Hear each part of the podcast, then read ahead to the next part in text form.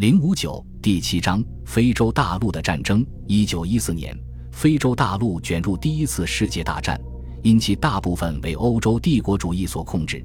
最初为保持非洲中立的努力付诸东流。非洲的经济资源、要害港口、交通枢纽、无线电台等，不可避免地将各个殖民地带入后来的全面战争中。这场冲突与非洲本身无关，但是非洲的人民、资源。物资却服务于欧洲战士，大部分战役也是由本地招募的军队开展。非洲战事中，英国最初的战争行动是由入侵德国多格兰殖民地的非洲军队打响的。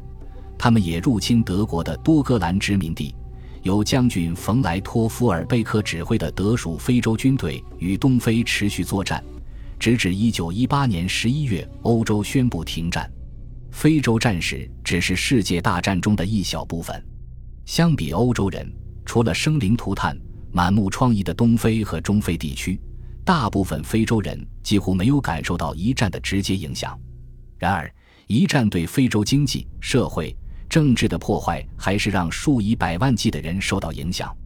到一九一四年八月，非洲大部分地区为欧洲强国瓜分殆尽，这些殖民地。许多地方的殖民统治松散且脆弱，德国的四处殖民地多哥兰、喀麦隆、西非南部、东非地区防御薄弱，对邻近的法国和英国殖民地威胁有限，也为盟友控制的公海所阻隔。德国在西非多哥兰开展的为期两周的战役，也很快被英法殖民力量所破坏。大一点的殖民地喀麦隆需要更多海军。陆军力量来对抗德国的防御能力，德军撤退到北部高原。一九一六年二月，他们于此处投降。对西非南部的征服，主要是由来自南非的白人军队开展的，得到非洲劳工的帮助。这次军事行动稍有延误，因为支持共和主义的南非白人反对南非参加一战。一九一四年九月、十二月，英国。南非军队夺取了卢德利米和斯瓦科普蒙德的沿海村镇，并将德国人赶出了金湾港。主要由欧洲人组成的德国军队向北撤退，最终在一九一五年七月与楚梅部投降。随着他们向殖民地开拔，南非修建了一条新的铁路，成为一战的补给线。这也让德军因战败而丢掉的殖民地加强了同南非的联系。各国在东非的争夺战是代价最大的，造成的破坏也是最严重的，并且一直持续到一九一八年末。英国比德国具有军事优势，因为英国控制着海洋，并且在非洲拥有的军队数量更多。冯莱托夫尔贝克将军是德国的指挥官，他最多拥有一点五万名士兵。然而，盟军最终从印度、南非、东非、中非、西非。比属刚果、马达加斯加以及葡萄牙在非的一些主要殖民地中，共招募了十万人。英国在一系列的海上战争之后，便很快获得了中非和东非一些大湖的控制权。但是，当1914年11月，印度和英国的军队无法占领东非坦噶港口时，他们夺得德属东非的雄心便很快受到了打击。严峻的战争在乞力马扎罗山地展开，但是德国游击部队困在了乌干达的铁路上。到一九一六年初，德国军队已经朝着中部铁路向南撤退。为了避免他的军队被困，冯莱托夫尔贝克组织了一支战术游击队撤退到坦噶尼卡南部。作为德国指挥官，冯莱托夫尔贝克知道自己不可能打败盟军。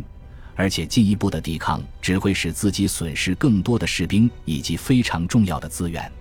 尽管情况恶劣，但是很多非洲民兵依然对德国保持忠诚。数量很少并且仍在递减的军队跨过卢旺达河，撤退到普属东非，穿回到坦噶尼卡，最终在罗德西亚北部投降。一大片遭到破坏的土地标志着敌方军队穿过中非和东非的路线。因为只有德国和南非在西南非战役中，以及英国在东非使用过几架侦察机。一九一四年，奥斯曼帝国作为同盟国盟友加入战争，这对英国和法国在北非和中东的利益造成了威胁。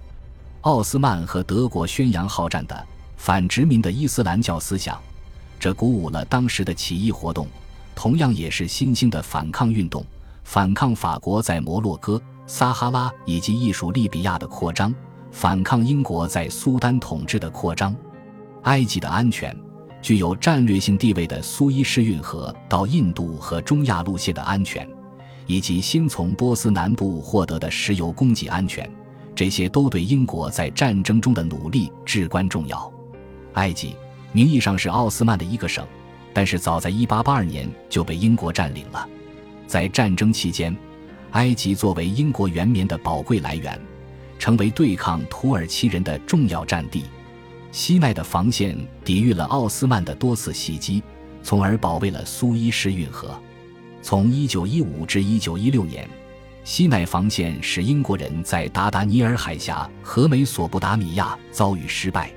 然而，随着1917年初奥斯曼帝国军事力量减弱，英国军队跨越西奈山入侵巴勒斯坦。恭喜你又听完三集。欢迎点赞、留言、关注主播，主页有更多精彩内容。